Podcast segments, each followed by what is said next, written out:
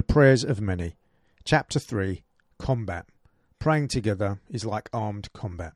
It says in Ephesians 6 11 to 13, Put on the whole armour of God, that you may be able to stand against the schemes of the devil. For we do not wrestle against flesh and blood, but against the rulers, against the authorities, against the cosmic powers, over this present darkness, against the spiritual forces of evil in the heavenly places.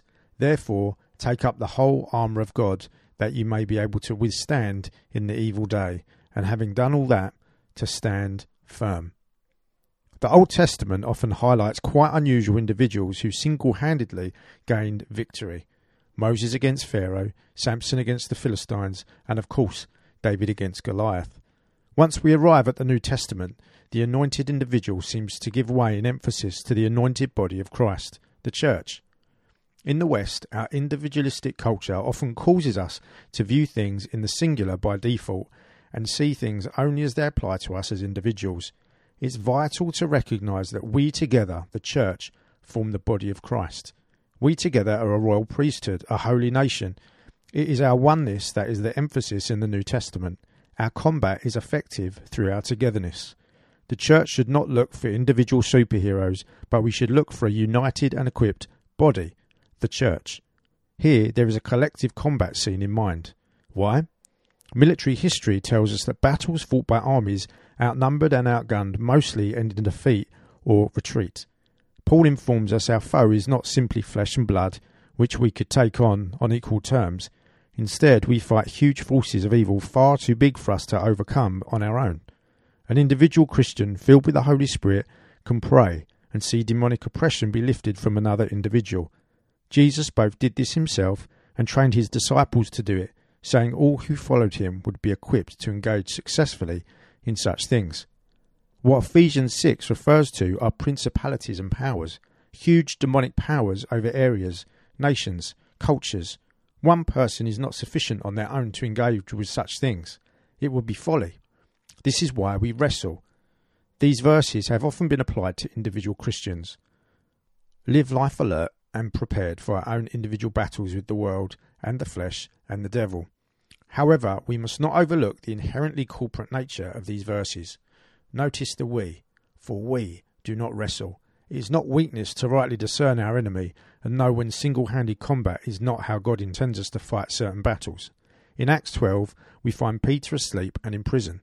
This was not peacetime season, and as in times of war, the whole nation helps out. So, as Peter faced a moment of exceptional difficulty, he needed more than his own effort in a personal prayer time. Great effort was required on his behalf. Peter needed reinforcements. King Herod Agrippa was being violent against the church, and the church was becoming violent with a different kind of force. A force so great it brought about a dispatch of angelic visitation and a miracle prison break for Peter. Prayer is not an attempt at consolation when facing defeat, it is a mighty weapon. When the church prays, the heavens roar and demons quake, yet we are all too often unaware of these dynamics. But they are real and should make us treat prayer for what it is a powerful force. Peter was in prison. It was the church that was praying on his behalf for his release. His release was secured not by his own prayers, he was in fact asleep while others were praying, but by the collective prayer of the church on his behalf. They, in effect, locked shields in prayer together for him and saw their combat effective for his release. Today, such extraordinary scheduling of a whole church being invited to join in prayer together in response to sickness, crisis, or overwhelming circumstances is vital. We must never program or plan church life to such an extent that when we encounter enemy action in unforeseen events, there is no space to respond. No army ever won a battle without having the flexibility to fight as present circumstances dictate. Ben Parish, who leads the eldership team at my own church in Lowestoft, gives this example. The news came through during a January week of prayer that the church was holding that one of our members, Jimmy Clark, was suddenly diagnosed with stomach cancer. There are times as a local church when you need to gather together in numbers to pray for breakthrough in a situation, like an army launching an assault on enemy territory, and this felt like one of those times. We sent the message round that the final planned evening of prayer was going to specifically be to pray over Jimmy and seek his healing. It was incredible to see how the church family rallied around, and much fervent prayer was given to see the cancer go and Jimmy's health restored. Whilst on that occasion an instant miracle didn't take place, Jimmy testifies that the combative prayers of many friends, family, and Christians all around the globe saw him and his family through that time, and he is now wonderfully in full health. It is perhaps relatively easy to imagine that the church would respond positively when faced with dramatic and out of the ordinary situations, yet we also need to sustain the offensive through regular times of gathered prayer. The testudo effect. Roman soldiers had become almost invincible on the battlefield through a technique named after the humble tortoise. Known as the testudo, tortoise formation, soldiers would link their shields to give an appearance similar to the shell of a tortoise. Such linking through teamwork brought huge advantages when in battle, both for protection and advance.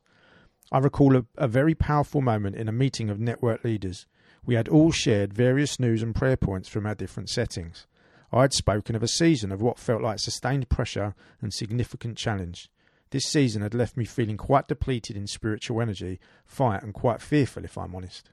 This group of leaders gathered round me and took authority over that which had been coming against me. Prophecies and powerful declarations of victory filled the meeting. I felt and knew a surge of spiritual power in that moment, the like of which was of another level to anything I would have been able to do myself and for myself. I felt something broke in the heavenly realms. We need each other to pray for each other. Testudo. If I push the Roman army analogy a little further, then each local church is a regiment to bring God's rule and order into the community, whether locally, regionally, nationally, or even internationally. To form our own prayers, testudo is a mighty advantage in our spiritual battle to see the gospel advance and men and women come to know Christ. John Sutcliff was a contemporary of William Carey from Olney Baptist. Speaking of the reality of spiritual conflict and the vital nature of corporate prayer in tackling it, he said, All should remember that there are but two parties in the world, each engaged in opposite causes the cause of God and the cause of Satan, the cause of holiness and sin, of heaven and hell. The advancement of one and the downfall of the other must appear exceedingly desirable to every real friend of God and man. Oh, for thousands upon thousands divided into small bands in their respective cities, towns, villages, and neighbourhoods, all met at the same time and in pursuit of the one end, offering up their united prayers like so many ascending clouds of incense before the Most High. In my own local church, as an eldership team, we felt it right to commence a Friday lunchtime prayer time for one hour together. Not everyone can make it each time, but those that can will gather, fast for the lunchtime, and simply pray together for God to move. Just imagine the impact we would see if, across many church leadership teams, they began to do similar things. Imagine a situation where, with a minimum of organisation, planning, and infrastructure, Friday lunchtimes became places where a simple one hour fasting and calling on God for Him to move grew and grew across a nation. To quote the song, There's an army rising up to break every chain. This captures the essence of corporate prayer, seen as combat perfectly. The shields in such formation are both defensive. They were often soaked in water so as to extinguish fiery arrows that may have been fired at them. Ephesians talks of extinguishing the enemy's fiery darts.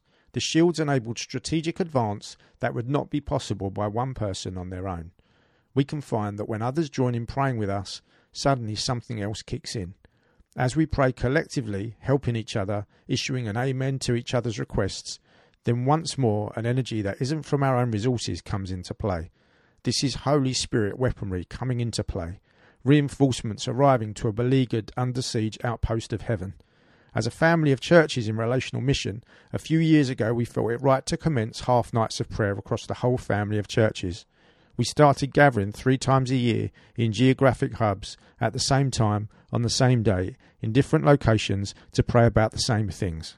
This initiative, called Enough, has been growing, and at the time I write, we are presently seeing this expand to involve others beyond our own group of churches.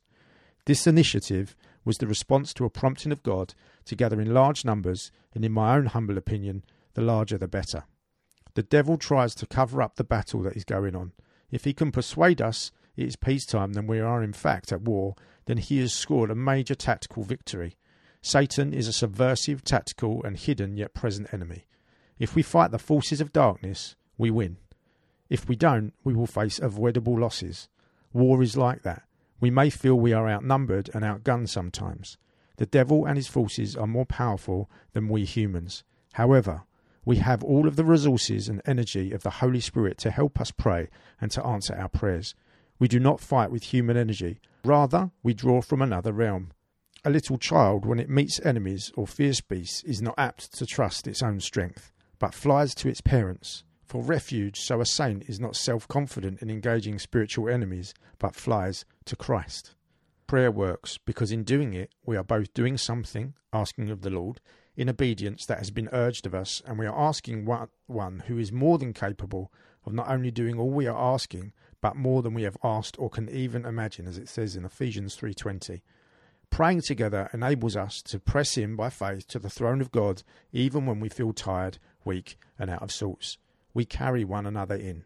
At times it can feel a bit awkward asking for prayer, especially as a leader. Yet Paul often writes to his churches saying, Please pray for me.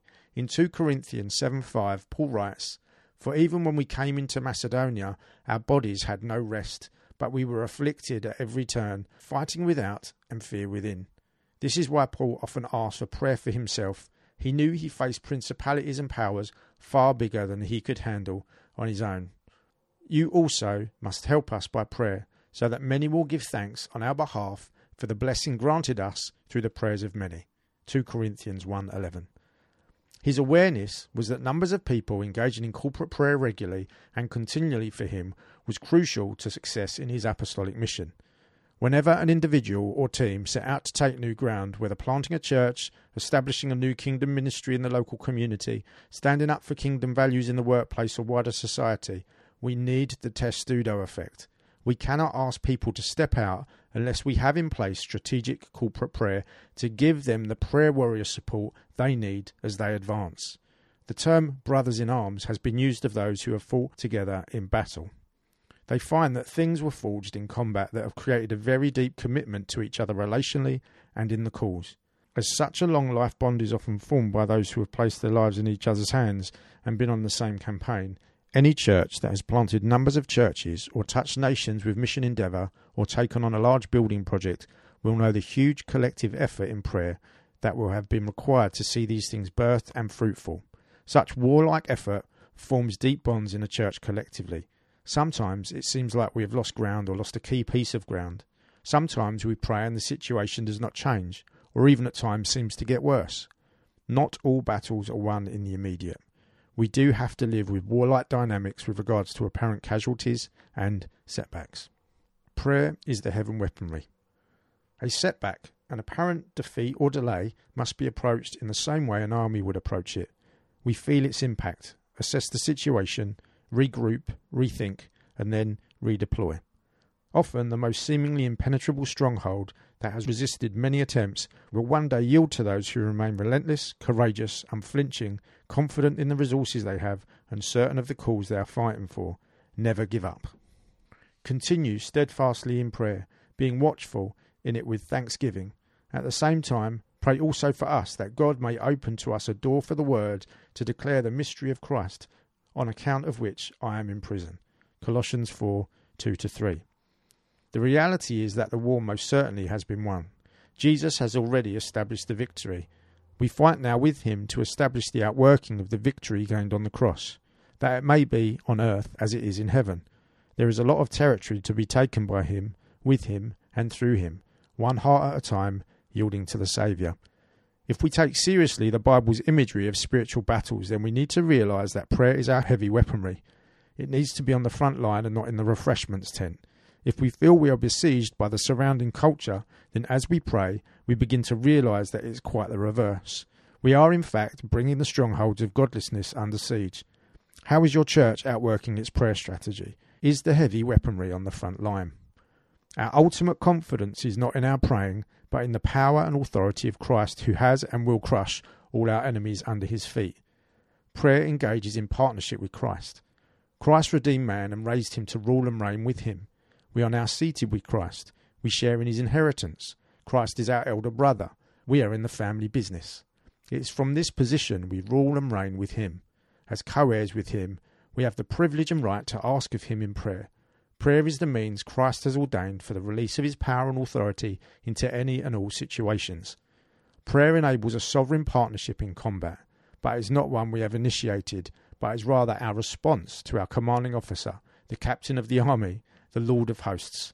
Thus says the Lord to you Do not be afraid and do not be dismayed at this great horde, for the battle is not yours, but God's. 2 Chronicles 20:15. The battle really does belong to the Lord. We are not caught in some sort of dualism where the outcome is uncertain. We are not persuading God to aid us and fight for us when he is actually quite reluctant.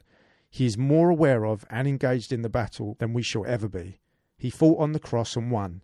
We are now joining in with the relentless advance of his kingdom being worked out through all nations as he is establishing his kingdom and brings all things under his feet. We ask of Christ, and he steps in as our deliverer.